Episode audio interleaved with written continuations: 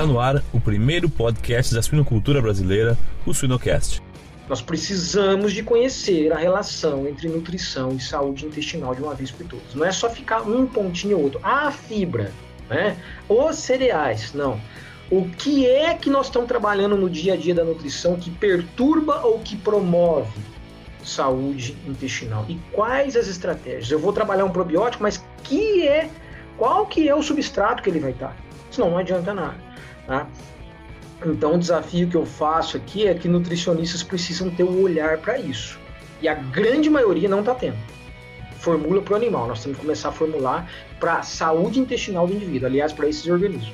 E para os sanitaristas, que eles possam aceitar isso e conhecer mais disso. Siga-nos nas redes sociais e Spotify para ter acesso a conteúdo técnico atual, de qualidade e gratuito.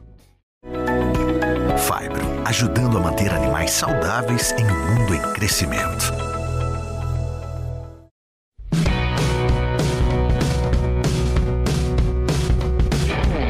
Olá pessoal, eu me chamo Jamil Facim e o Suinocast só é possível através do apoio de empresas inovadoras e que apoiam a educação continuada na suinocultura brasileira. MSD Saúde Animal, EveryPig, Seva, MS Shippers e Vetoquinol. No programa de hoje, recebemos aqui uma, uma, dupla dinâmica, já parceiros nossos da Academia Suína do Suinocast, professor Vinícius Cantarelli, da Federal de Lavras, e Evandro Sandrin, da Five. Tudo bem, pessoal?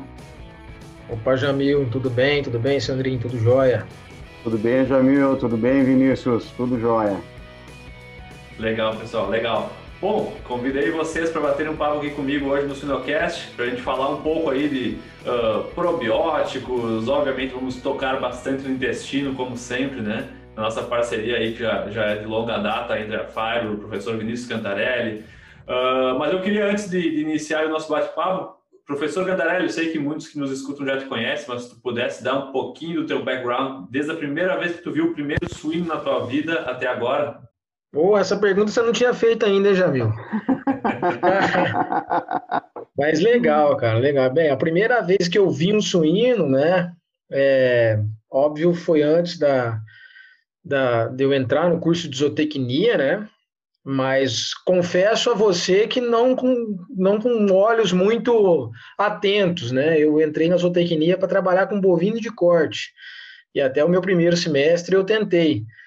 E aí me surgiu uma oportunidade de fazer um estágio no setor de suinocultura aqui da UFLA, e eu fui, e aí me apaixonei, me apaixonei mesmo, né? Então, é, o meu trabalho mesmo, é, que eu senti que realmente eu queria trabalhar com suínos, foi a partir de 1998, né? Então já tem aí alguns 23 anos por aí, né? É, e aí é o que eu falo, eu brinco, né? É um, é um, animal que não é, não, é, não é fácil de lidar, né? Escandaloso, o cheiro não é tão bom, apesar que é o cheiro do dinheiro, né? Mas que nos apaixona aí, né? E estou aí até hoje. Mas o meu primeiro contato mesmo foi é, profissional, vamos dizer assim, foi em 1998. Legal, legal. E tu, Evandro, como é que foi essa tua história? Que maravilha, Vinícius, que maravilha. Uh, dizem, dizem que só trabalha com suinocultura quem é apaixonado por suíno, né? E, e se falaste, realmente é, é, verdade, né? É, quem trabalha com suinocultura é apaixonado pelo que faz. Eu já nasci como, como suinocultor, como filho de suinocultor, Jamil no oeste de Santa Catarina, né? Então, ajudava, ajudava meus pais na produção, nós tínhamos uma pequena granja uma pequena granja de, eh, de UPL, de produzir leitões, né? E no dia a dia, no intervalo entre uma brincadeira e outra, a gente sempre tinha que, que dar aquela ajudinha na, na granja, né? É, como é todo o interior. É, então, já me criei no meio da suinocultura, avicultura também, né? No meio da produção, né? Que é característica da região do oeste de Santa Catarina, né? E, e assim fui, fui desenvolvendo esse gosto por trabalhar com produção. É, e na universidade é, é, já, já vi como já havia esse contato é, de produção, de produtividade, eu vi uma oportunidade de melhorar o que a gente já tinha. Né? Então, me senti mais seguro e não me vi, digamos, é, seguindo outra carreira, a não ser com é, produção e depois identifiquei que suinocultura seria uh, o que eu iria trabalhar. Né? Então, desde, desde a universidade, de, desde antes da universidade, desde pequeno, sempre gostei de trabalhar com suíno. Né? É, foi com suinocultura que meu pai me formou. Né? Então, é, realmente, quando a gente trabalha com dedicação, nós conseguimos é, é, ter uma, digamos, um, um, um, lucro e uma, e uma, boa, uma, uma boa condição de vida é, com, com, com, com, trabalhando com suínos, com aves ou com a linha de produção. Uh, e na universidade é, fui direcionando é, para é, me especializando em suinocultura, da pós-universidade, é, é, é, no meu estágio, desde o meu estágio e até início da minha carreira, trabalhei numa empresa de, de produção, numa agroindústria, e a partir daí é, cheguei, cheguei na Fibro como gerente da região sul, né, bastante focado em suinocultura. E é por aí que pretendo seguir, né, com essa espécie é, gostosa de trabalhar e que nos dá muitas oportunidades. Genial, genial, Evandro. Não, muito boa as duas histórias. Eu digo que, que os formatos de entrada na suinocultura são, são essas duas maneiras, né? Ou por acidente, como é o caso do professor, e é o meu caso também, né? Porque eu não tenho nenhum. Eu, eu digo que o primeiro suíno que eu vi, que eu me lembro, foi na faculdade mesmo, não tinha visto ainda, mesmo morando no interior, não tinha visto ainda. E, ou um filho de produtor, no caso, Evandro, né? Beleza. Uh, professor Vinícius Cantarelli, com, com sua vasta experiência aí, a gente já falou, inclusive a gente já gravou um podcast falando sobre as últimas de saúde intestinal, uh, muito bom episódio, o pessoal sempre nos fala desse episódio. Professor, se a gente tivesse começar a falar assim, a relação sistema imune intestino, tem como a gente explicar ou dar alguns pontos de como que uh, uh, como se educa o sistema imune através da, da, saúde intestinal e também eu sei que vocês, o laboratório de vocês trabalha com a questão de, de, de diferenças de, entre os sexos, né? Se tu pudesse nos falar um pouco sobre o sistema imune através do intestino e a diferença entre os sexos. Legal, Jamil. Bem, é, é, é um tema é bom a gente pontuar isso, né? Nós estamos tratando de um tema muito complexo, né? A biologia disso é muito complexa. É, a biologia por si só já é complexa, né? mas esse especificamente, quando a gente é, trabalha é, a fisiologia do trato digestório, a gente envolve microbiologia, imunologia, né? toda a funcionalidade da mucosa intestinal. É, isso não é simples. Então, assim, é, nós temos uma linha de pesquisa com colegas, parceiros que nos dão suporte em diferentes áreas, né? Porque é muito difícil você ter um cara que entende muito de microbiologia, muito de imunologia, muito de função de barreira intestinal e associar isso tudo e pensar em aplicação prática ainda, que é o mais complicado, né? Assim, é o, é o desafiador. Porque a ciência ela tenta a, é, trazer à tona aquilo que realmente é demandado, mas depois a aplicação disso tem um outro caminho a seguir. Bem, nesse tema específico, nesse é, que você nos trouxe, né, de sistema imune e, e, e, microbiologia, como educar o sistema imune, bem, a gente conhece estratégias para modular o sistema imune, né? Então, existe elas é, é, é, via direta ou indireta. A primeira coisa, assim, a gente vai pensar no sistema imune da espécie suína, a primeira coisa, assim, que todo mundo já sabe, mas é bom lembrar, é o colostro. Né? Eu lembro até esses dias que eu fui, que, que eu fui perguntar numa palestra, e aí depois nos bastidores o professor Guedes falou assim: Ó, oh, Vini, só faltou o colosso. Falei, poxa, o mais importante, né? Então, falei, dessa vez eu não vou errar. É, então, é o colostro. Não adianta nada a gente falar de uma série de coisas aqui se nós não, nós não temos tá, um bom manejo de colostro, bem vigiado, bem manejado. Tá certo? Por quê? Porque é o começo de tudo. As imunoglobulinas estão ali, é o start. O segundo ponto que eu gostaria de destacar é a colonização. É um tema que a gente tem que evoluir muito ainda, tá? porque ela não está sendo bem manejada no dia a dia de granja. E a ciência já está deixando, já está nos trazendo muita informação quanto a isso. Óbvio, complexo, sem muita relação Tá? Não quer dizer que eu vou dar um probiótico X no primeiro, segundo, terceiro dia de idade, que ele vai se estabelecer ao final, tá? Isso é complexo, mas é o segundo ponto. E aí o terceiro são as diferentes estratégias, direto ou indiretamente. Eu poderia colocar duas, dois pontos macros aqui: a nutrição, a dieta, via dieta, e manejo. Então vamos começar pela dieta, tá? Eu tenho moduladores do sistema imune que atuam diretamente na mucosa intestinal, tá certo? Já conhecidos, que por sua vez podem sim modular. E aí o modular, de certa forma, é uma ativação, tá? Mas é uma ativação é, estratégica, quando você precisa, tá certo? Existe muita, muita discussão ainda em cima disso, né? Mas realmente é um modulador ou um ativador?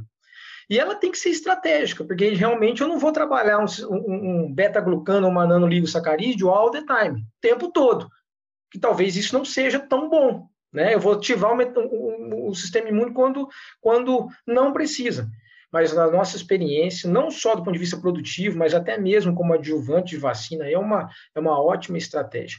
Agora, eu posso modular ele indiretamente com probióticos, por exemplo. Mas, Vinícius, probiótico não pode ser direto também? Pode, pode ser direto.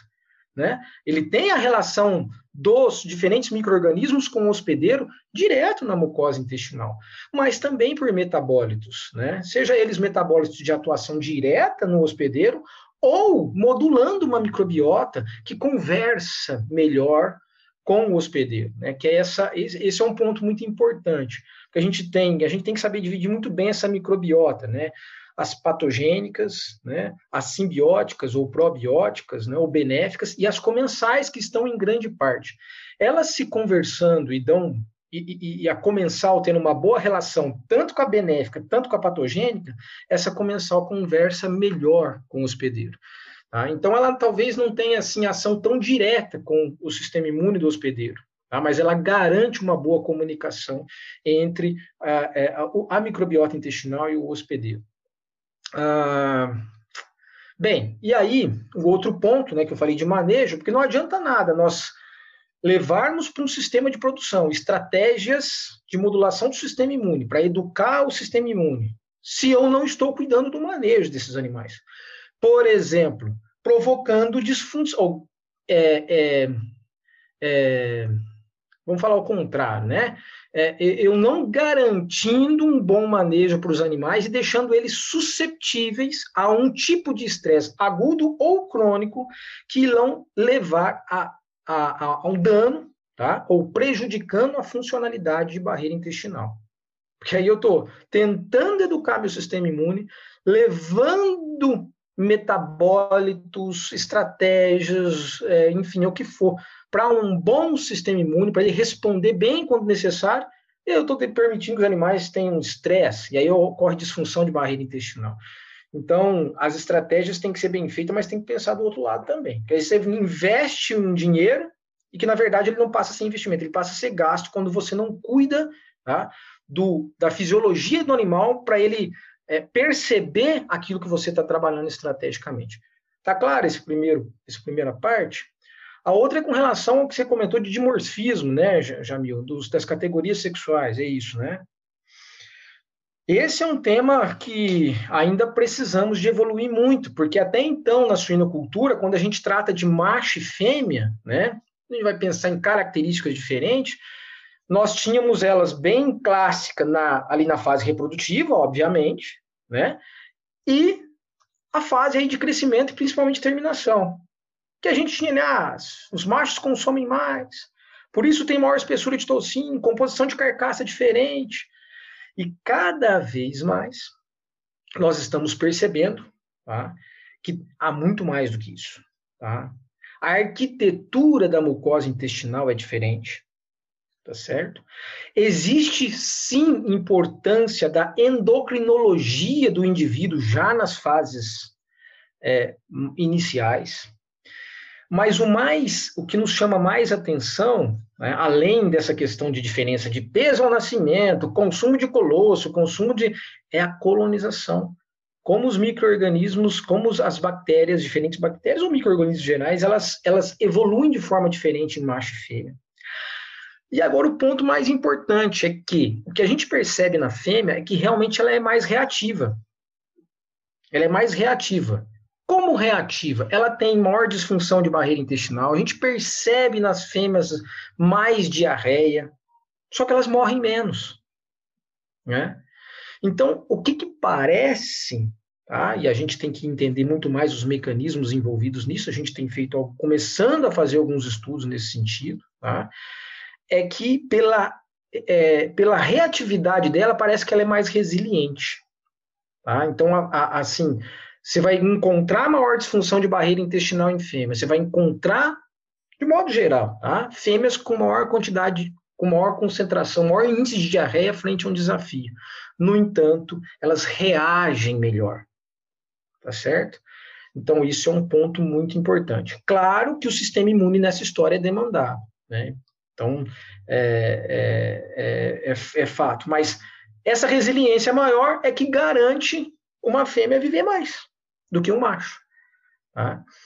Isso tudo está conectado com o sistema imune. E aí, por fim, né, comentário final nesse sentido é que é, a gente quer trabalhar para trazer, entre outras coisas, subsídios para aplicação prática de dietas macho-fêmea, não só pensando em exigências nutricionais, não só pensando em consumo de ração diferente, em composição de carcaça, mas nutrição estratégica para garantia de saúde intestinal e sistêmica para machos e fêmeas. Talvez seja um subsídio maior ainda para a gente começar a fazer esse movimento na prática. Sem dúvida, professor. Eu acho que é, falando daquele primeiro ponto que tu pontuou do, do manejo, né? Uh, é, uma analogia parecida é a gente ter um excelente antimicrobiano numa caixa d'água suja, né? A gente uh, cuidar muito bem de um ponto, se preocupar, entender como funciona essa relação entre microbiota e, e sistema imune, mas o animal não está consumindo colostro. E nesse último ponto, sem dúvida, acho que é uma, um grande, não, não, diria um vácuo, mas uma grande oportunidade para a ciência, né? Tirar proveito dessas diferenças, né? Inclusive, eu, eu conversava com, com um orientado seu, não faz muito tempo, do, de mestrado, e, e, e, é realmente isso, né? Me chamou muito a atenção que como a, como a gente tem uma, um gap gigantesco desse tipo de informação. Diferenças do dimorfismo reprodutivo a gente já sabe, uh, uh, mas, mas muito disso, né, de, de, encontrar uma saída e que, que seja vantajoso e que se realizam se, realizem, se realizem estudos muito mais do que se criem opiniões infundadas, né? Eu acho que esse é um, é um grande ponto para se explorar mais na ciência do, do dimorfismo, né? É, e só um, um, Você sabe onde que despertou isso mais em mim? Quando eu estava trabalhando em 2015, quando eu fui para os Estados Unidos, trabalhar com um desafio salmonela, né? Usando óleos essenciais e ácidos orgânicos. E aí nós tínhamos, nós compomos a baia com machos e fêmeas. Beleza, então, então fiz a média de desempenho, avaliamos desempenho, outros parâmetros. E eu, na hora que eu fui mexer, falei, peraí, deixa eu dividir aqui individualmente o que, que foi o peso dos machos e o peso das fêmeas, né? E ali eu tive diferença. E aí, na época, até comentando com alguns colegas lá, e a gente fazendo buscas, e eram pouquíssimas informações, né? E aí, quando eu voltei para o Brasil, eu falei, ó, esse é um dos, dos pontos que a gente tem que explorar dentro da nossa linha de pesquisa com saúde intestinal, né? Tem coisas aí para a gente para a gente explorar que eu acho que tem valor econômico nisso. É, me permite, Vinícius e, Jamil, também um pequeno comentário. Muito bem colocado, professor, quando você falou do manejo. Né? É porque na implementação de uma microbiota, é, o manejo é, é essencial. Né? Muitas vezes a gente tenta é, colocar produtos para estabelecer essa, essa microbiota né, sendo que eu não tenho um bom cuidado com o leitão ou estou aplicando antibiótico no primeiro dia do leitão. Né? Então é uma incoerência, uma, uma certa incoerência entre, é, o, entre a prática, entre a informação chegar lá na prática e o, e o manejo ser, é, ser correto. Né? Então se tem essa, esse limbo é, para se fazer um estabelecimento da microbiota primeiro, com o que a gente tem, né? que é o dia a dia, que é através do colosso, que através de uma boa nutrição da fêmea, uma boa imunização da fêmea e do leitão também. Né? E a gente tem, existe, e existem outras ferramentas que a gente pode é, estabelecer.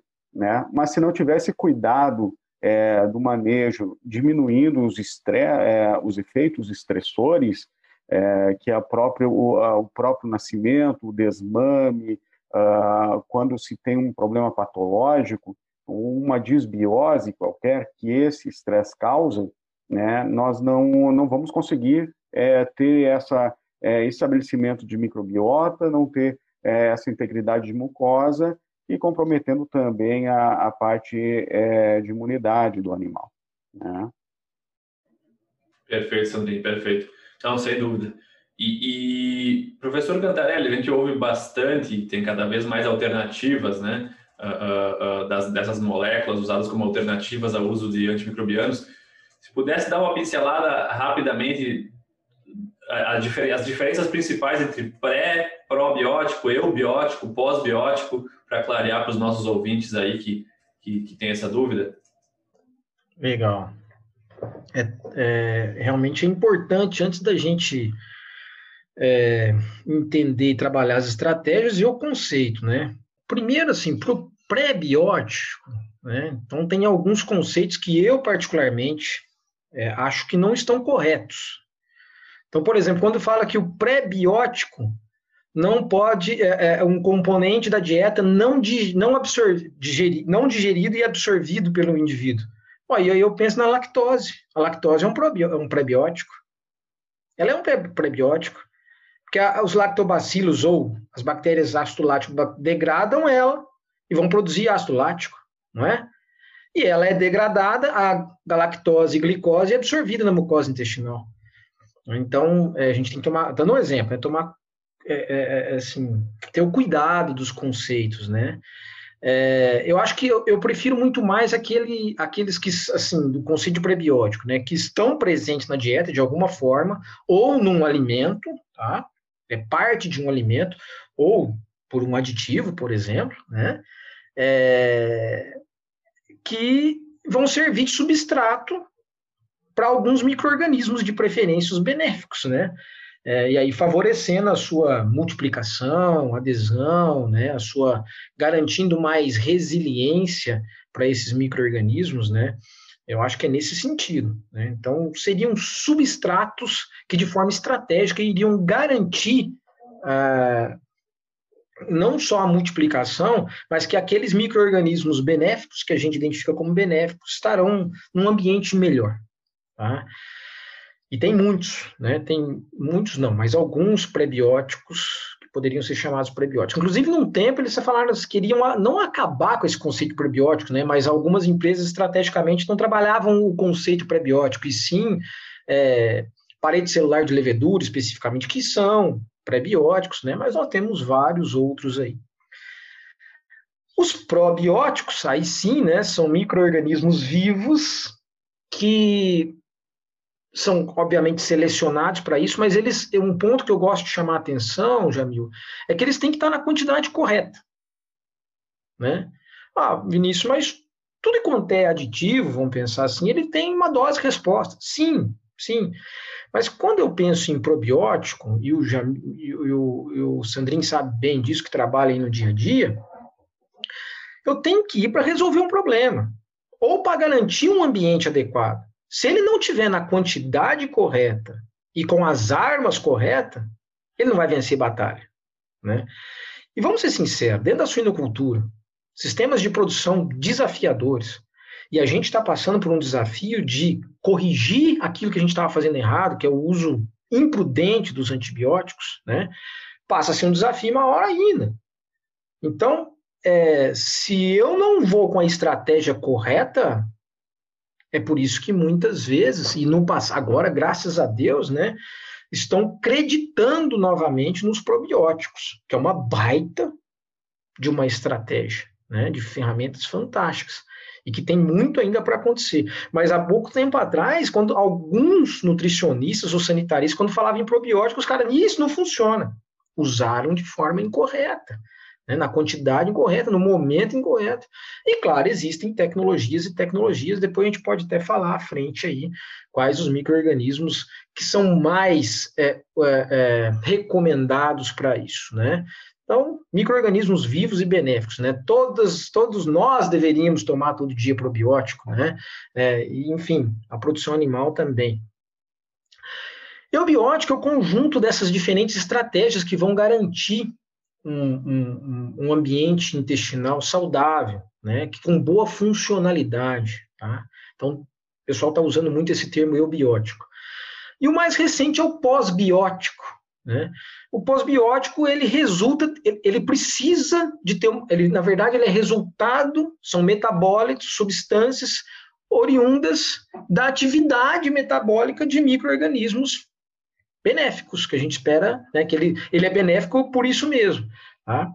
E, e, ele, e, e ele assim, o interessante é que a gente pode induzir a formação de pós-bióticos na, no lúmen ou na mucosa intestinal, ou agora, mais recentemente, né, é, estamos trabalhando tecnologias, disponibilizando tecnologias já com esses metabólicos prontos, encapsulado ou não, né, é, é, em, em, conjunto com outros componentes ou não. Tá? E aí a gente poderia citar vários, por exemplo, próprio butilato. Butirato é um, é um, é um, é um pós-biótico característico, né? Mas você pode trabalhar de diferentes formas, uma tributirina, tá? E outros, vários outros que estão por vir aí. E o interessante é que, às vezes, por exemplo, você tem um pós-biótico oriundo de fermentação, tá? De fibra. E às vezes o indivíduo não pode receber tanta fibra. Isso acontece muito com humanos, né? O indivíduo não tem tanta capacidade fermentativa. Pô, você já vai lá e oferece o pós-biótico direto. Agora, mais uma vez, tem que ter dosagem certa, tem que ter, tem que estar tá bem é, estruturado tecnologicamente falando, porque senão ele não tem o efeito dele, ele não chega até o tecido-alvo, a célula-alvo. Já pensou estar no top 1% da suinocultura? Acesse academiasuina.com.br e invista no seu conhecimento. Isso, isso, é, isso é ciência, né, professor? Não é, não é uma. Não é, não, não, é, não é a opção A, B e C, né? Dentro da opção A existem outras inúmeras opções. Acho que é muito, muito importante essa tua fala, porque às vezes a gente é um pouco imediatista, né? Então eu, eu preciso substituir um antimicrobiano ou eu preciso consertar esse problema na grande vou usar isto. Bom, mas dentro disso tem a dose, tem a fase que o animal está vivendo, tem a interação com a dieta, tem o sexo dos animais, como a gente já falou, né? E, e, e, e, Sandrinha, eu queria que tu comentasse, até porque eu sei que vocês trabalham muito bem essa linha de bacilos, né? E essa é uma, uma pergunta que muita gente nos faz. Uh, bacilos são todos iguais? Jamil, é, é uma pergunta corriqueira, é, no que é, é no, nessa essa pergunta eu ouço quase todo dia.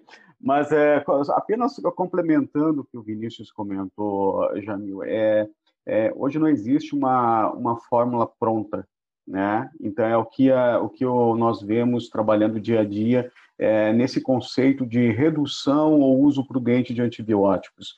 Né? Hoje não existe uma, uma, uma, um produto único que você simplesmente vá substituir. Até tem um trabalho é, na Dinamarca onde mostra que uh, foram comparadas várias nutrições, vários, é, digamos, protocolos estratégicos substituindo o, o, o uso de antibióticos. E existia, existiam protocolos onde é, teria interação com dois aditivos, um protocolo com três aditivos, cinco aditivos, sete aditivos. É, teoricamente, o, o, a nutrição que teria sete aditivos teria o um melhor resultado, mas não foi. Né? Então, qual é a conclusão disso? Cada sistema de produção, é, nós temos que é, trabalhar qual é a melhor estratégia de uso de aditivos para utilizar na redução do uso de antibióticos.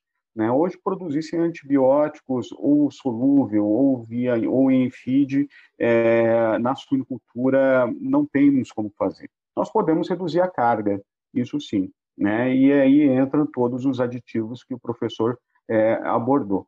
E dentro dos probióticos também existem uma, é, uma classe, é, uma, uma classificação específica, e dentro dessa, do, das bactérias, os bacilos eles estão é, presentes. E os bacilos não são todos iguais. Como, é, como qualquer, qualquer filo, de filo é, genético, cada bactéria, cada bacilos é, tem seu diferencial genético. E esse diferencial é, devido ao meio onde que ele está, ele foi cultivado. Então, um bacillus que foi retirado do solo, ele possui uma ação diferente do que um bacillus que foi tirado da proteína de soja, foi, foi selecionado da proteína de soja, né? Então, é, e nem todas as bactérias possuem uma ação probiótica. Isso também é, é interessante de, de, se, de se falar. E o que, que, o que, que nós precisamos saber? As empresas, elas já possuem tecnologias de identificar o genoma de cada bacillus e, em cima desse genoma, é, é, ver qual que é o modo de ação específico para cada bacillus. Né? Então, por exemplo, é, um bacillus subtilis, Existem N bacilos subtilis, é, porém, uma certa cepa de bacilos subtilis, ela pode ser maior produtora de celulase, né? Então, eu vou, eu vou utilizar essa cepa quando eu quero melhorar o desempenho dos meus animais, porque vai auxiliar as enzimas que essa bactéria vai produzir, vai auxiliar na, na, na degradação do alimento, né? Através de proteases, lipases ou amilases. Já um Bacillus licheniformes, ele possui uma estrutura genética que, é, é, que o fenótipo dele será produzir, é, produzir enzimas que atuarão diretamente sobre certos agentes patológicos, né? É, agentes patogênicos, né? como Escherichia coli, como própria salmonela, né? E então o interessante é a gente saber é, o que cada cepa de bacilos é capaz, como qual a sua diferenciação genética, e não só a cepa, não só o, o, grupo bacilos, mas a cepa de cada bacilos, né? Então isso que é o, o mais importante, identificar, né, para que bactéria que você vai utilizar para o seu desafio, né? Se é um direcionamento é, é, para melhora de desempenho ou um direcionamento sanitário, eu vou utilizar aquela aquela, aquela cepa específica. Perfeito. Não, Perfeito, sei, se eu, fui, não sei se eu, se eu me fiz compreender. Sim, sim, não, clareou muito, porque a gente tem uh, dentro do próprio Bacillus lectiniformes, dentro do próprio Bacillus subtilis, uh, várias outras uh, informações importantes relacionadas a eles. E eu, a minha pergunta para ti seria assim: o que, o que, que vocês que trabalham bastante com isso, o que, que vocês têm colhido de resultado em termos de campo, assim. E aí eu, eu não digo somente performance, né? Porque às vezes a gente fica com uma visão um pouco enviesada só da performance, né? Quando a gente tem alguns outros indicadores de saúde que são importantes e vão ser cada vez mais importantes em se falando de sustentabilidade e cada vez mais o, o consumidor querendo entender a fonte do seu alimento. O que, vocês têm colhido de resultados com os usos dos bacilos, principalmente, ou de outras outras cepas probióticas também? Claro. Jamil, a principal, a principal orientação, o principal é, benefício que a gente vê é, é uma, é, digamos assim, é uma é o uso contínuo do, do, do, produto, o que leva o uso contínuo do produto. É, é, por exemplo, se eu vou utilizar um bacillus é, na forma, forma reprodutiva, na gestação e lactação, o, que, que, eu, o que, que eu vou trabalhar? Vou trabalhar a parte reprodutiva da fêmea. Né? Então, a fase de reprodução, a, a fêmea ela direciona sua energia para o desenvolvimento da, a, a, do, do parto, para o desenvolvimento reprodutivo. Né? É, já numa fase de lactação, o principal efeito é uma melhora na saúde da fêmea, para uma maior produção de leite e, consequentemente, atuar sobre é, sobre o leitão, ter uma leitegada mais uniforme e mais saudável, né? Ao mesmo tempo que ela consegue é, modular é, em partes o ambiente, né? Ela consegue também, é, em certa forma, modular a microbiota é, do, do leitão. E quando a gente vai, quando nós indicamos o próprio creep feeding, a parte de creche e terminação, nós buscamos é, realmente a sanidade, né? A sanidade como redução de de mortalidade, diarreias e desempenho do animal. Então, nós, vê, nós vemos esse, esse, esse, esse resultado quando utilizamos produtos. Por quê? O que, qual é o principal objetivo do, do, do probiótico? É reduzir ou evitar a desbiose. Né? Por quê? Porque uma desbiose ela, ela vai causar uma, uma disfunção uma disfunção entérica é, e essa disfunção que vai causar os problemas.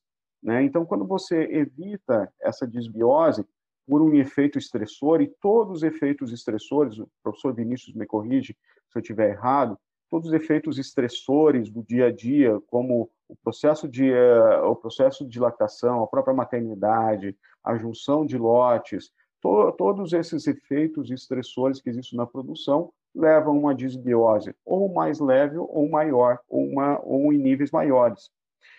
E nessa disbiose, o que o professor colocou é, é, perfeitamente correto. Nós temos que cuidar com a dosagem desses, desse, desses é, dos probióticos.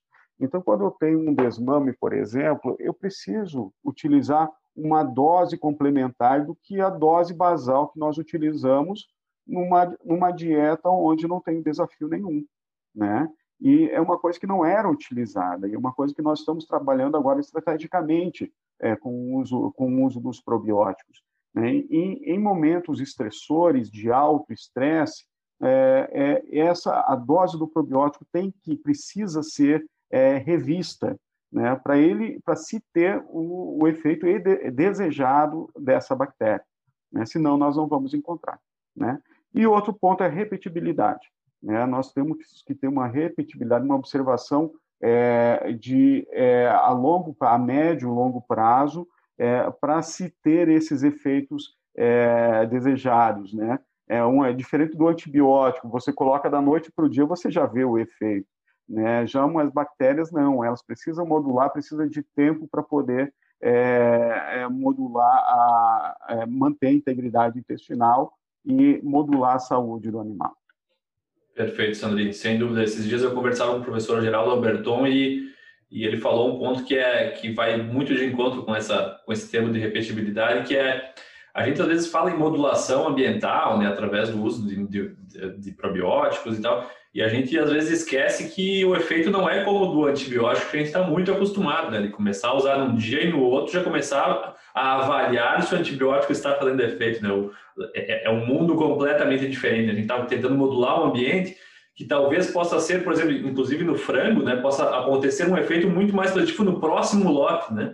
Ou na, ou na, ou na própria na fêmea no, no ambiente, aí a, o, o, efeito ele é, ele é muito diferente da maneira como a gente avalia do que uh, melhorar, curar uma doença ou melhorar um desempenho imediatamente. Eu acho que são pontos que são, são duas formas de pensar diferentes. Né? Eu acho que esse é um ponto muitíssimo importante que a gente tem que ter muito, muito em mente. A minha pergunta para vocês, e, e, também professor e, e Sandrine, fiquem à vontade para comentar, é assim, uh, uh, vocês veem a aplicabilidade dos probióticos eu vejo muito que no humano se faz isso, né? Ah, uh, precisou utilizar antibiótico, sete dias, amoxicilina.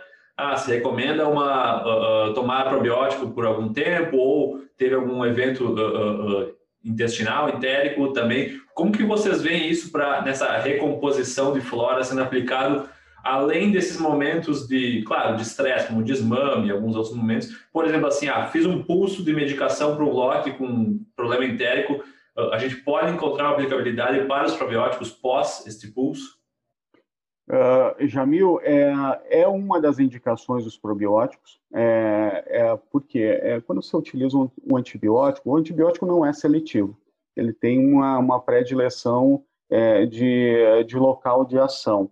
Quando ele chega neste local, ele vai ter uma ação tanto em bactérias gram-positivas e gram-negativas. Né? O tanto que nós temos, é, falando de intestino, é, nós temos um trabalho que mostra que quando é utilizado, após a utilização do antibiótico, a, a, o ambiente, a, a, colônia de bactérias é, maléficas é muito maior do que é, bactérias é, láticas, produtoras de ácidos é, láticos. Né? Então, isso se tem essa, essa desbiose né, causado por após o uso do antibiótico. Quando eu utilizo um probiótico junto com um antibiótico, essa, essa ação deletéria é menor, né? E, então, é, se tem, é, tem sim uma ação principalmente sobre a, a reposição de flora logo após a medicação. Né? E é, é sim, é para nós temos uma indicação que é, de utilização de probióticos, porém aí nós poder, é, aí eu entro numa, numa questão um tanto polêmica que até o professor Vinícius comentou, que é, mas funciona o probióticos? No passado foi utilizado é, é, é, de uma forma que talvez não fosse a correta. Né? Hoje sabemos que as bactérias são é, probióticas são possuem duas classificações, né? As bactérias que são esporuladas e que não são esporuladas. Né? Quando a gente pega as bactérias é, que não são esporuladas, nós temos que ter um cuidado na administração é, é, dessas bactérias, porque são organismos vivos e sem nenhuma proteção. Então, elas também estão é, à mercê de uma, é, do antibiótico, do contato com antibiótico, uma perda de dose por causa da, do efeito térmico de uma peletização ou do próprio suco gástrico. Né? Então, a dose que é, se deseja numa situação dessa no local de ação que é o intestino, talvez não seja suficiente para evitar para se ter esse, esse efeito desejado. Já quando nós selecionamos bactérias onde possuem, é, que são esporuladas, elas possuem uma, uma resistência maior é, desses efeitos estressores da administração.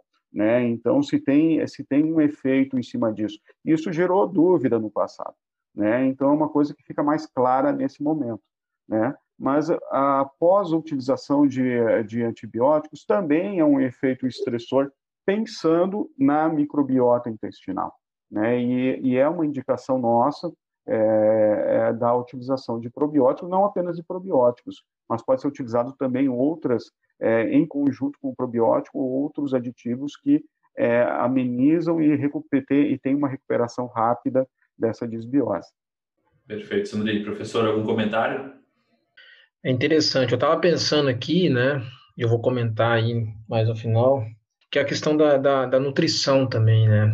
Se a gente não não tiver atento à nutrição, é, que é o mais importante disso tudo, né?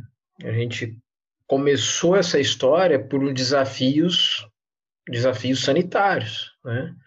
Ou seja, veio muito mais à tona essa demanda do desenvolvimento de tecnologias para garantia de saúde intestinal por desafios entéricos, por doenças, por patógenos, mas na verdade o que provoca é, os maiores distúrbios, tá? O que deixa as margens é a nutrição, né?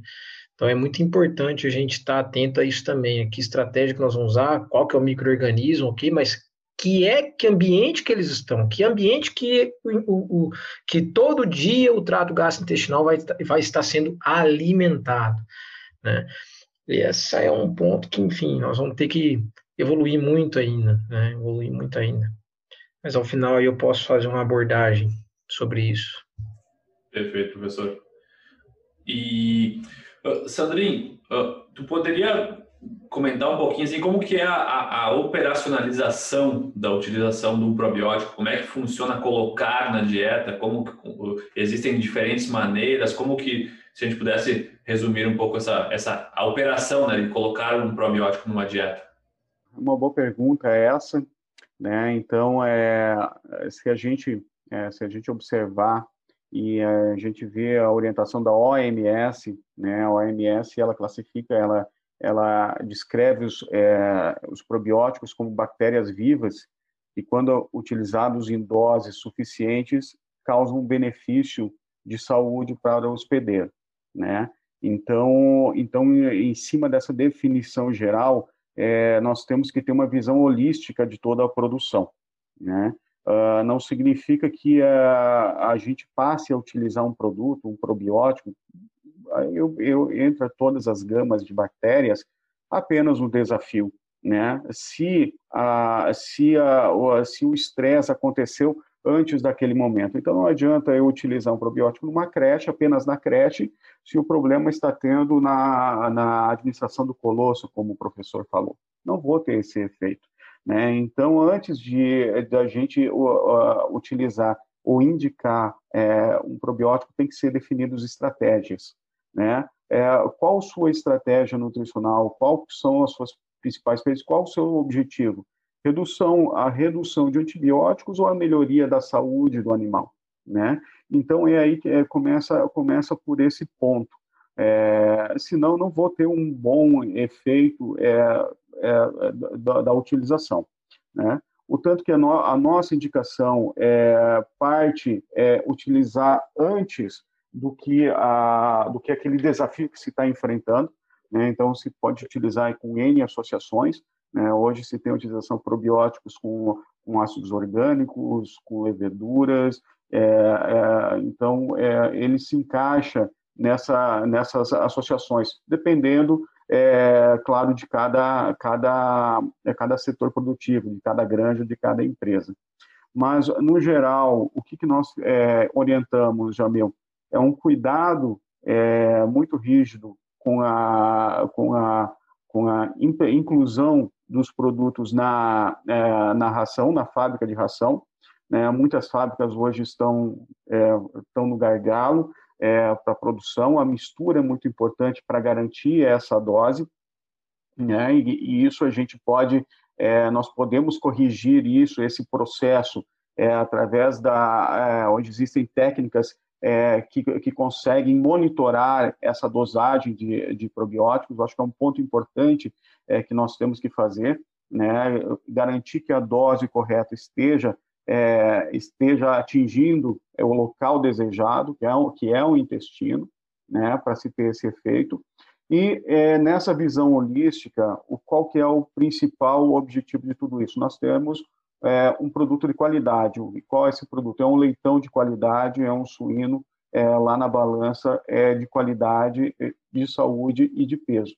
Né? Então, hoje se tem protocolos desde a utilização é, na fase reprodutiva, né? É, começando, é, pensando após a inseminação, já suplementar com probiótico, pensando no desempenho reprodutivo da fêmea. A, a, utilização muito importante no período pré-lactação, é, visando o parto, o momento de parto, onde é um, é um efeito estressor muito grande, seguindo durante a utilização durante toda a lactação, pensando na produção de leite na fêmea mas também pensando para o leitão é, lactente. É, ele vai ter esse benefício é, através do aumento da produção de leite. E já temos trabalhos, já tem trabalhos que nós estamos analisando é, também qual é o efeito do probiótico sobre o comportamento da fêmea.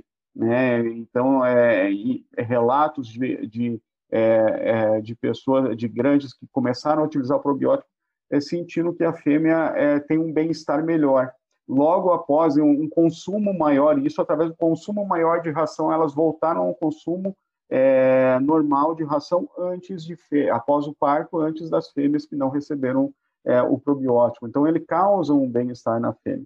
Né? E, e também um, um, um aumento energético devido à degradação. Isso vai responder ao maior produção de leite, a uma sanidade, a um, a um ganho de peso maior do leitão e se tem uma continuidade no leitão até final de creche, né? Porém, nós observamos, nós indicamos muito esse uso, uma, uma atenção sobre a dose indicada do probiótico, que dose que, vou, que eu vou administrar na primeira fase de creche, na segunda fase de creche, nas fases finais de, de creche. Porque onde que eu tenho que observar, onde que é o desafio, e em cima desse desafio, essa dose tem que ser suplementada, não se pode utilizar uma dose, é, uma dose padrão para todas as fases. Né? Então, em resumo, Jamil, é, o probiótico ele precisa ser utilizado continuamente, ele não se adere à mucosa intestinal. Né? As bactérias não se aderem à mucosa intestinal, ele é um, ele é um produto de passagem. Então, a partir do momento que eu deixei de utilizar, eu vou perder aquele efeito é, benéfico das bactérias.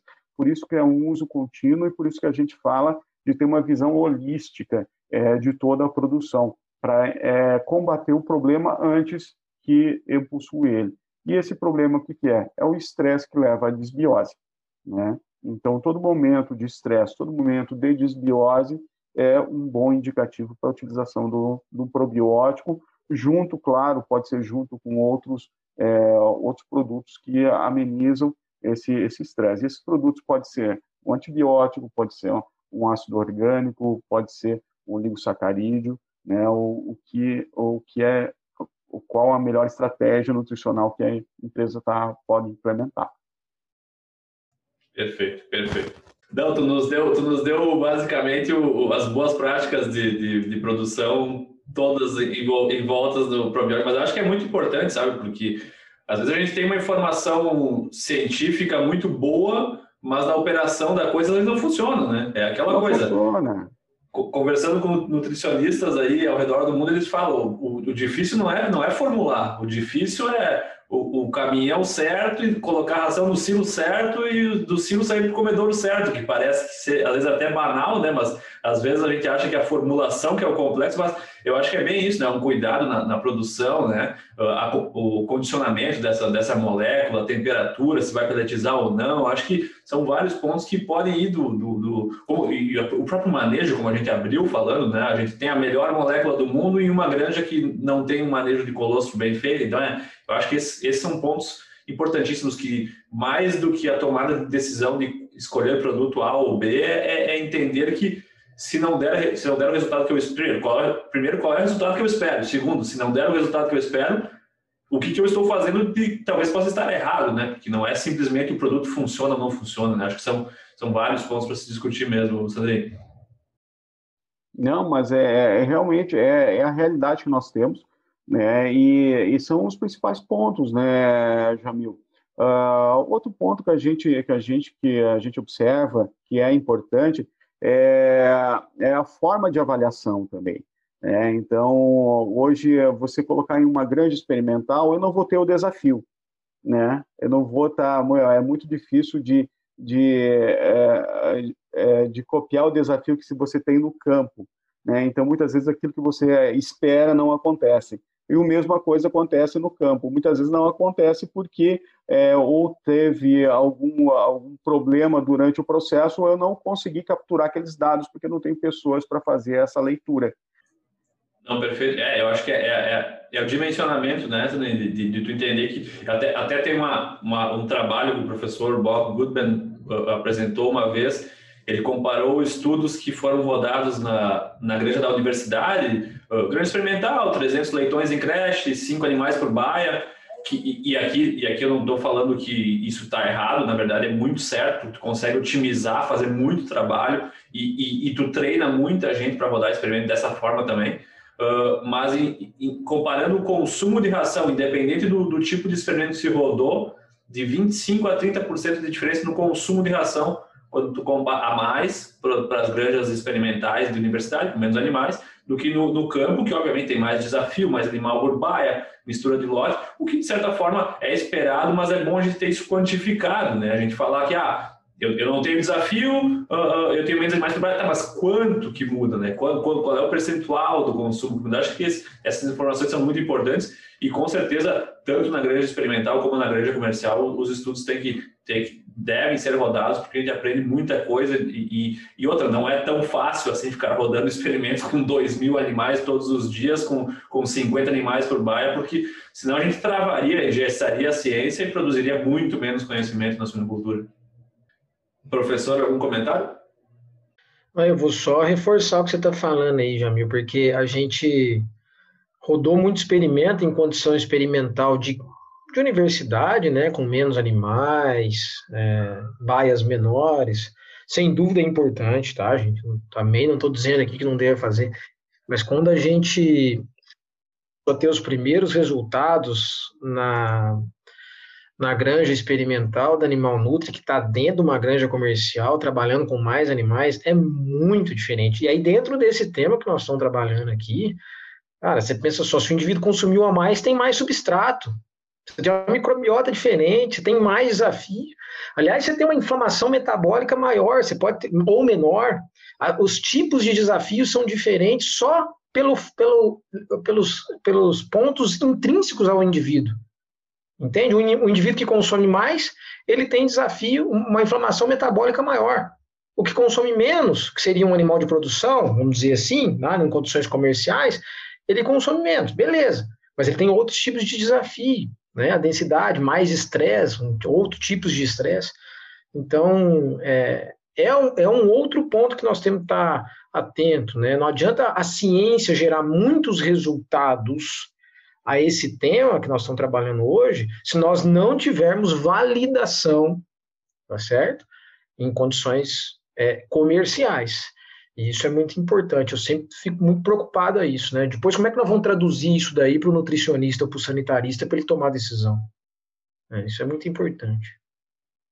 Perfeito, professor, sem dúvida, sem dúvida. E, e professor, o, o Sandrinho até já comentou algumas partes aí da questão de aplicabilidade reprodutiva.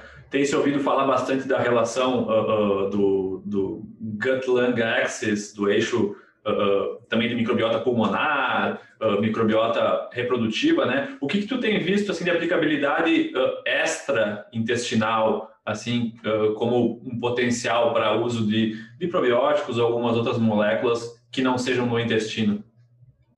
Legal, essa, esse é um, é, um, é um ponto que nós temos que, que evoluir bastante, porque demanda já tem muito, né? A primeira é essa, né? Assim, ok, vamos ajustar o programa de, antimicrobianos, que até então era só antibiótico, da nossa granja.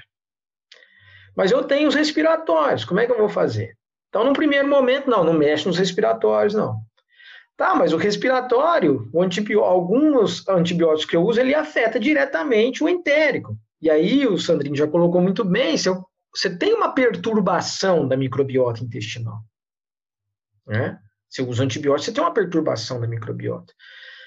Então, como é que nós poderíamos né, é, trabalhar estratégias para modulação da microbiota intestinal e que, por sua vez, iriam afetar e aí, claro, nesse caso é indiretamente a microbiota, né, ou os desafios é, é, é, da microbiota, do, do, do, trato respiratório frente aos desafios é, patogênicos, isso sem dúvida. Agora, já existe alguma relação, né? É, eles têm, a gente fala muito aí de estafilococos, né? Mas já tem alguns inclusive lactobacilos, já tem alguns bacilos, metabólitos deles que estão relacionados a isso daí. Óbvio que no meio disso tudo tem duas áreas da ciência muito importantes nisso, que é, é a função de barreira intestinal, obviamente não perturba tudo, mas principalmente o sistema imune, né? É, é, e, e, eu acredito muito nessa questão desse desses pós-bióticos, tá? É, que vai ajudar a comunicação aí entre o que acontece, entre de fato o que está acontecendo no ambiente intestinal, que irá repercutir na, nas vias sistêmicas e irá afetar né, positivamente ao que nós queremos, né, é, um, um, um ambiente respiratório mais resiliente, um ambiente reprodutivo mais resiliente aos desafios que estão ali. Né? Imagina o trato é, é, é, reprodutivo de uma fêmea em gestação, lactação, essas fêmeas altamente produtivas, certamente, né? Até porque metabólitos que são todos absorvidos no intestino vão chegar a esses, a esses, a esses órgãos, a esses tecidos que nós estamos falando aqui, seja reprodutivo ou respiratório. Então, é, é, uma, das, é uma das áreas, Jamil, que eu acredito que nós temos que evoluir mais. Só que nós precisamos de muito estudo, né? É, e eu digo mais, é, quando, a gente, quando eu falo muito estudo, me preocupa um pouco porque precisa de uma linha com perguntas e respostas, uma linha de pesquisa. Né? Quem é que tem linha de pesquisa hoje trabalhando? Saúde entérica ou saúde respiratória? Né? Pergunta e resposta, pergunta e resposta, gerando uma série de resultados. Porque é ótimo.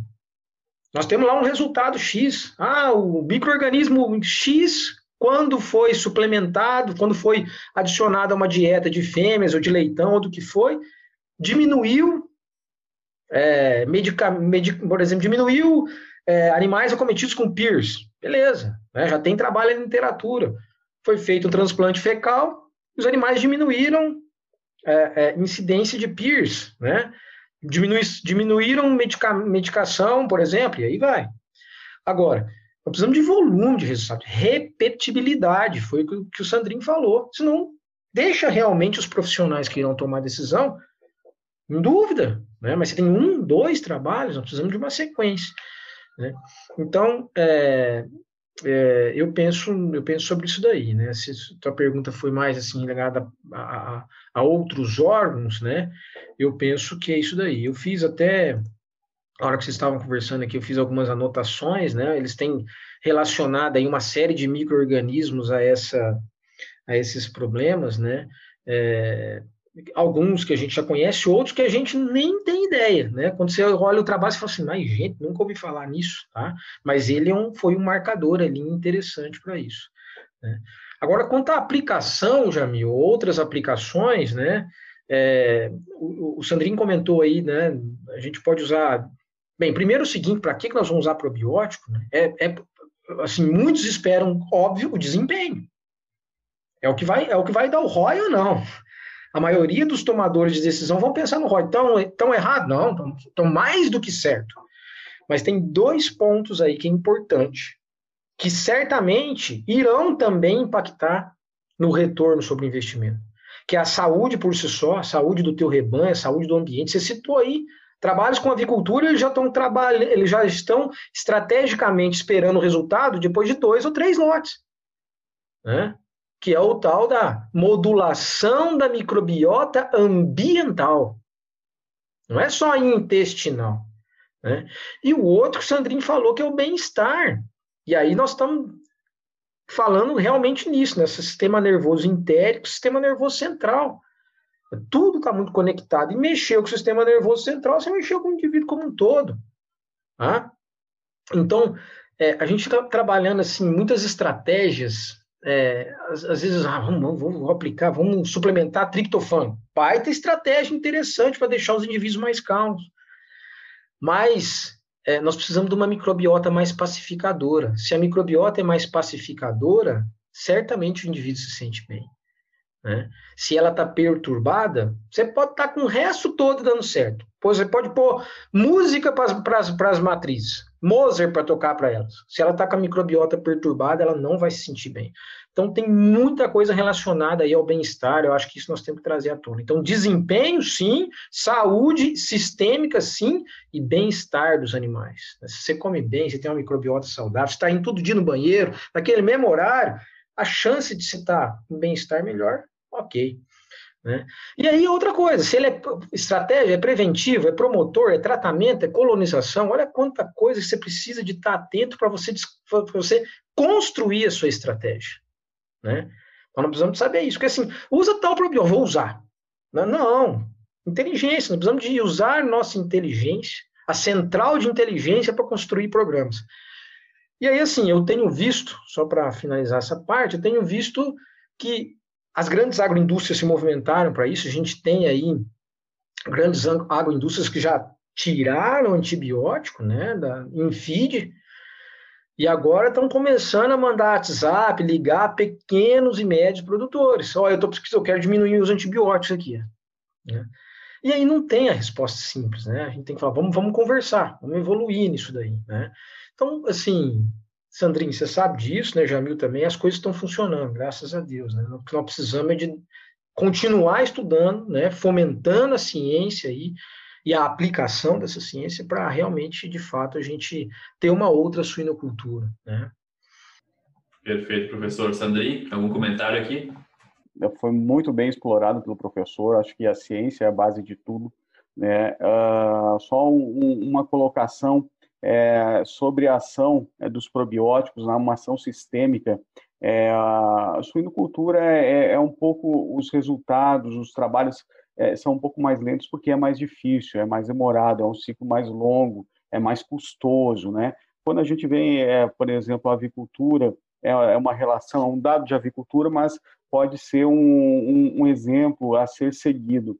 Né? Hoje nós temos um trabalho que a, a utilização de probióticos reduziu o cortisol, é, mostrando um melhor bem-estar para, para, para os frangos no momento da pega, né? Então, tudo isso, tudo isso, é, mas o que, que causa no suíno esse aumento ou redução de cortisol? É, é, é, um, é uma melhora na, na, integridade intestinal, é uma melhora no momento de, é, de se alimentar, maior produção de imunoglobulinas. Então, acho que é uma linha de pesquisa, como o professor falou, que precisa que precisa que precisa ser colocado e, e medido, né? É, não só a nível de probióticos, mas é, é, todos os níveis, é, tanto imunologia quanto nutrição também, né? Então, uh, uma redução de antibióticos, o que, que vai causar no, no bem-estar dos animais, né? É, ou vai ou não vai ter um bem-estar, né? É um risco também que se corre a retirada de antibióticos de forma é, não programada ou de forma não estudada. Exato, exatamente, Daniel. Eu acho que, e até uh, fazendo um complemento aqui, né, para fechar essa fala, até a, a, a Alana Collen, lá, a autora do livro 10% Humano, deve, nos deve alguns royalties aí, de, de, tanto que a gente já citou o, o, o livro dela, né? Mas eu acho que é, é tão interessante a gente ver que uh, existem tantas espécies que, não sei, não sei se a palavra é modular, mas que existem tantas espécies com tanta dependência e tanta reação de acordo com a sua microbiota, com a sua saúde intestinal, seja espécie a selvajada, selvagens, o próprio ser humano, tem tanta relação, tem tudo isso que o professor Vinícius nos comentou do dimorfismo, né? A reação do intestino da fêmea é diferente da reação do intestino no macho. Então, eu acho que é, é tem muita coisa para se aprender aqui, tem muita coisa para validar aqui.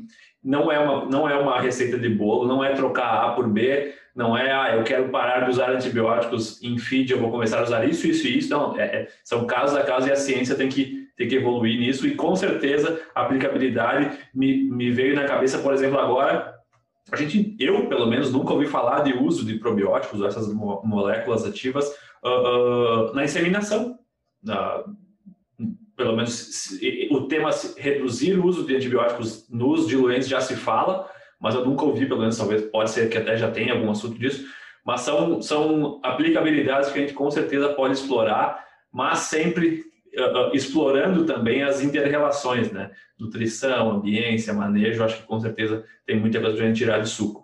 E para finalizar, pessoal, eu queria que vocês fechassem falando como que vocês veem o futuro disso tudo, o, o, novas tecnologias uh, nessa área, né? tanto da produção, da criação do, do um probiótico, como na utilização, como vocês veem de mais tecnológico acontecendo nesse, nesse cenário?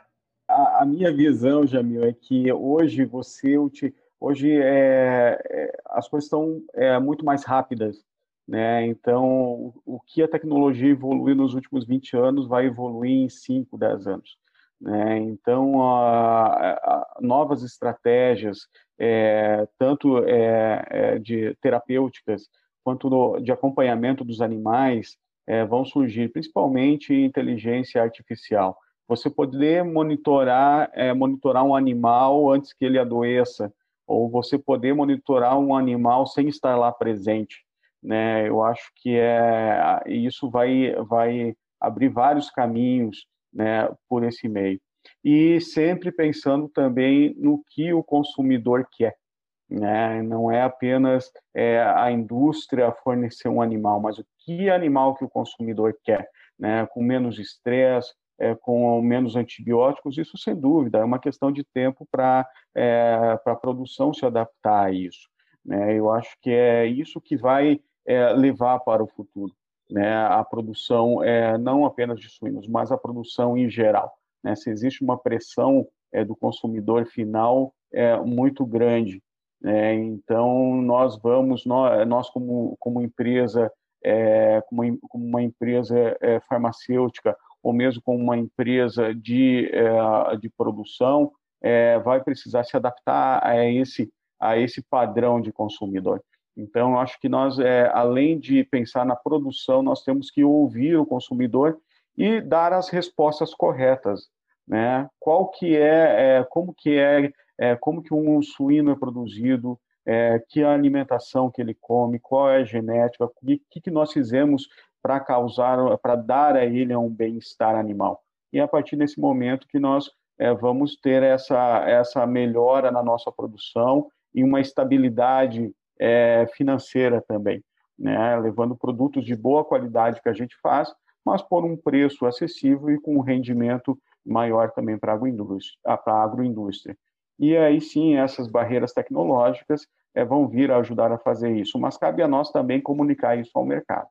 Né? Então é um pensamento, um pensamento que me veio agora e que, que eu acredito muito. Professor? Acho que a primeira coisa assim para a gente olhar para o futuro, né, o, o que há de mais moderno já acontecendo, às vezes não de forma aplicável, mas está aí, vamos dizer assim, nas bancadas das universidades, dos centros de pesquisa, das diferentes linhas de pesquisa.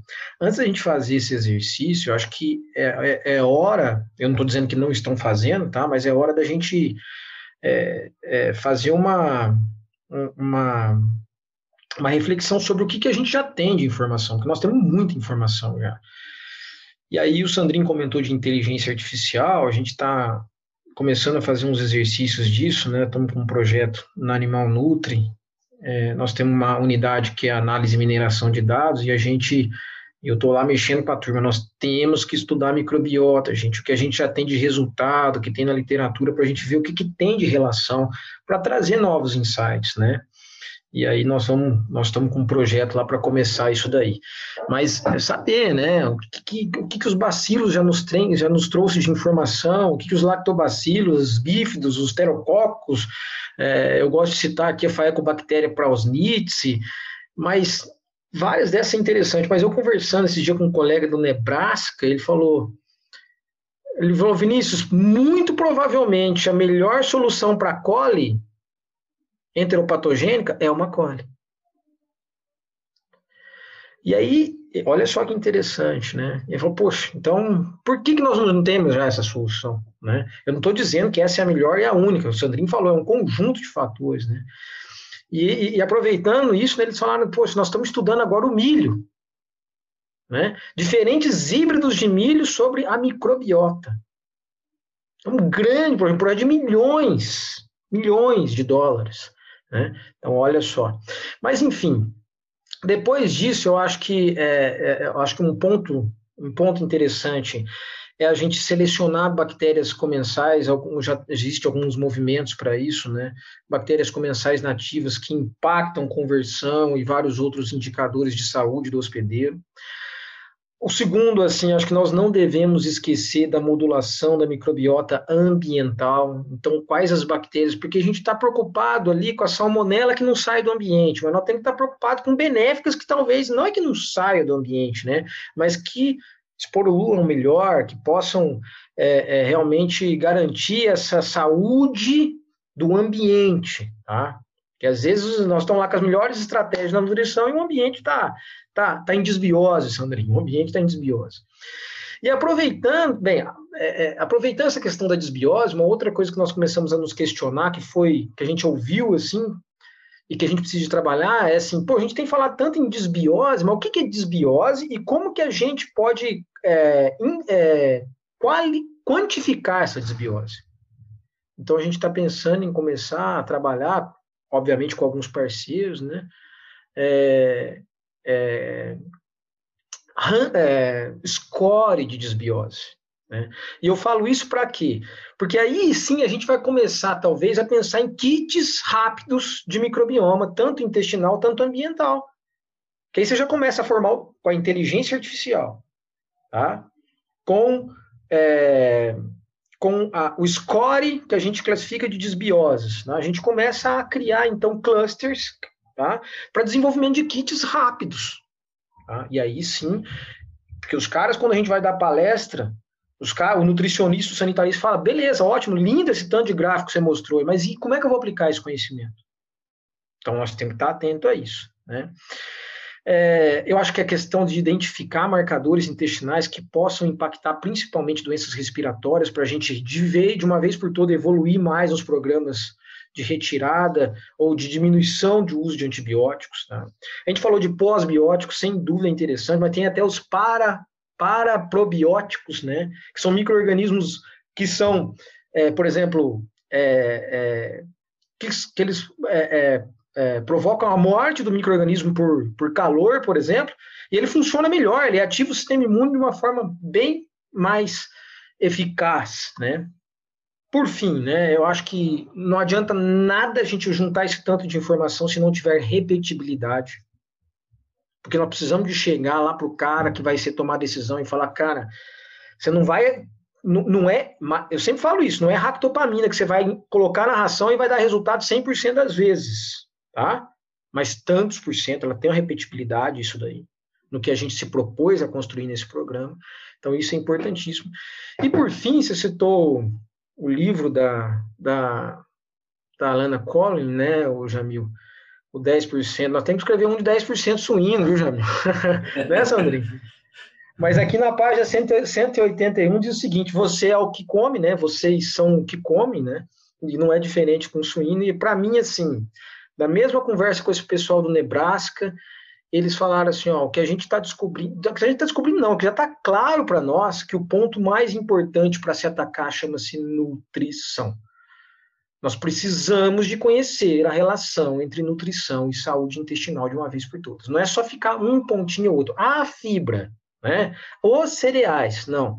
O que é que nós estamos trabalhando no dia a dia da nutrição que perturba ou que promove saúde intestinal? E quais as estratégias? Eu vou trabalhar um probiótico, mas que é qual que é o substrato que ele vai estar? Senão não adianta nada. Tá? Então, o desafio que eu faço aqui é que nutricionistas precisam ter o um olhar para isso. E a grande maioria não está tendo formula para o animal. Nós temos que começar a formular para a saúde intestinal do indivíduo, aliás, para esses organismos. E para os sanitaristas, que eles possam aceitar isso e conhecer mais disso, tá? Porque realmente não tem como, tá certo? Então é isso. É mais ou menos isso. Não, excelente, professor. Eu acho que a, a fala da nutrição, ela é obviamente muito oportuna, mas a fala para o sanitarista ela é mais oportuna ainda, porque às vezes a gente tem uma uma ideia um pouco de que muito reativa, né? A sanidade ela é muito reativa. Eu tenho, eu visito uma granja, eu tenho um, um, um relatório e eu tenho que tomar uma ação. Ela, ela, é muito pouco propositiva, né? Então, eu acho que esse conhecimento de saúde intestinal uh, tem que cutucar um pouquinho também, não só o nutricionista, mas o sanitarista também. Pessoal, eu agradeço muito a presença de você, até propondo um brinde aí, né? Eu sei que o Evandro também está com mate, mas o, mas o professor está tá tomando água ali. a, a, gente sempre fecha a nossa conversa com uma pergunta fora da nossa alçada aqui, uh, técnica. Uh, o professor Cantarelli já, já respondeu as perguntas uh, que a gente faz no final. Então, professor, eu vou te fazer uma pergunta diferente hoje. É, qual foi o melhor investimento que tu fez até hoje com menos de 100 reais? Se tu não tiver, se tu não tiver, de cabeça, se tu não tiver de cabeça agora, eu vou fazer uma outra pergunta pro Sandrinho, tu pode responder depois. Ah, deixa eu pensar um pouquinho. Fala, Sandrinho, deixa eu tentar pensar um pouco. Caramba! Sandrinho, a gente, a gente faz uma para todos os nossos novos entrevistados, como é no teu caso hoje, a gente pergunta assim: o que, que tu tem vontade de fazer na vida ainda que tu não fez até hoje? Posso responder a de 100 reais? pode, pode, com certeza. Vai lá. A de 100 reais, sem dúvida nenhuma, é no conhecimento, né, Jamil? É um investimento perfeito. Com 100 reais você compra qualquer livro, você, você faz uma ligação hoje é, de internet, fala com qualquer profissional em todo mundo e sempre é um bom investimento. E não deixando de responder a outra também, é, é, o que eu não fiz ainda na vida é continuar vivendo, né? É continuar vivendo, né? Não, ainda mais num, num período pós-pandemia, né? Eu, eu, eu falo para alguns amigos que aproveitem, porque provavelmente essa seja a última pandemia que vocês vão viver na vida, né? Então aproveitem o pós-pandemia, né? Exatamente. Chegamos numa resposta, professor? Ah, Jamil, é muito difícil, cara. Nossa Deus. Eu falo que tem algumas perguntas que me destroem. Me destrói assim, na verdade, destrói, não tem resposta, porque são tantas, né? Eu acho que o Sandrinho me ajudou, né? É, porque 100 reais hoje a gente tem que pensar, né? Muita coisa. Né? Depende do momento que você está, depende do teu anseio, da tua demanda, né? É, mas o Sandrinho me ajudou, né? Apesar de eu estar no momento não estou lendo livros, né? Eu estou na frente aqui do 10% humano aqui, estou né? tentando aqui, é, mas eu acho que livros, né? Quantos livros a gente pode comprar? Aliás, 100 reais dá para comprar 5, 6 livros, né? Exatamente. Isso realmente pode mudar. O último livro que eu li, né, que foi um pouco, um pouco antes da pandemia iniciar, foi o Mais Esperto que o Diabo, né? E quanto, quanto que aquilo ali me despertou, né? É, então, sem dúvida, eu acho que assim, tem, tem outros bons investimentos, dependendo da hora, uma boa garrafa de vinho, né? Menos de 100 reais, o Sandrinho. É, vocês, não, com certeza. Garrafa, vocês compram garrafa de vinho mais barata aí, né? Preferência colonial, né, Jamil? Aí, compra, aí compra 10 garrafas. Aí compra 10 garrafas. Mas eu também sou, como eu sou tomador de cachaça, também já é mais fácil, né? Apesar que a gente vai ficando sistemático, as cachaças, o preço das cachaças vão ficando mais alto. Um pouco mais cara, né? Tudo depende, né? Assim, momentos com amigos, um bom vinho menos de 100 reais é bom, mas eu acho que o conhecimento, né, acho que é sem dúvida nenhuma. É, não ocupa, não ocupa espaço também não, não, não é roubado, né? Então, sem dúvida. acho que é um sem bom dúvida. investimento. E é até uma. Eu acompanho bastante o Thiago Negro nas redes sociais, né, o Primo Rico, e ele e muitas vezes o pessoal aborda ele naquela ideia: ah, uh, Thiago, eu tenho mil reais, onde eu posso investir? Que ação eu compro? Que fundo de renda fixa eu aplico? Fala, cara, com mil reais, investe em conhecimento.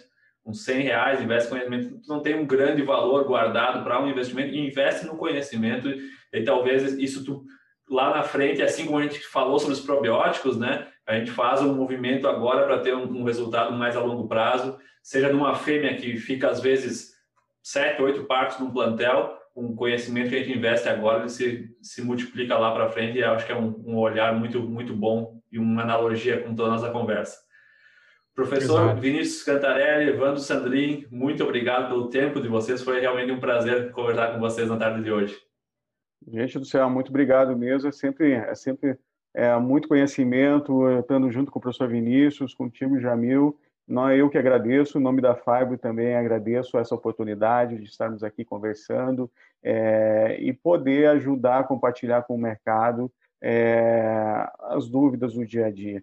Né? Então, sempre à disposição para poder compartilhar conhecimento e, e, e compartilhar é, um, uma, uma, uma ação melhor para uh, para os nossos colegas e nossos amigos. Perfeito. Jamil, eu digo mesmo, né? É sempre muito bom aqui trocar experiências, conhecimentos. A gente está falando de conhecimento aqui, né? E a Academia Suína tem dado nossa, um exemplo para nós, tem sido assim uma plataforma é, ímpar tá, para a suinocultura brasileira. Vocês estão de parabéns, cada iniciativa. E aí, né, congregando aí uma série de empresas, como é o caso da Fibro, né, pessoas com muita experiência prática, como é o caso do Sandrinho, então isso é, assim, é, realmente é, é, muito importante e muito valoroso, né, acho que diante de tanta informação que nós temos é, é no, hoje, nos dias de hoje, né, é, eu acho que vocês estão proporcionando muitas informações valiosas, isso é muito importante. Obrigado aí, viu, pelo convite e pela, Obrigado, pelo aprendizado. Obrigado, professor, a gente agradece as palavras aí, a gente gosta de falar que hoje uma das principais commodities é a atenção das pessoas, né? Então a gente tenta atingir a atenção da, chamar a atenção das pessoas da, do público da suinocultura através de algo que seja de valor, não simplesmente algo que, que a pessoa não possa ocupar no, seu, no hoje ou, ou amanhã na, na produção. Obrigado novamente, pessoal. É um prazer conversar com vocês. Um abraço, gente. Sempre à disposição. Até mais. Tchau, tchau. Obrigado, Nossa, professor. Um abraço. Tchau, tchau. tchau. Obrigado a vocês.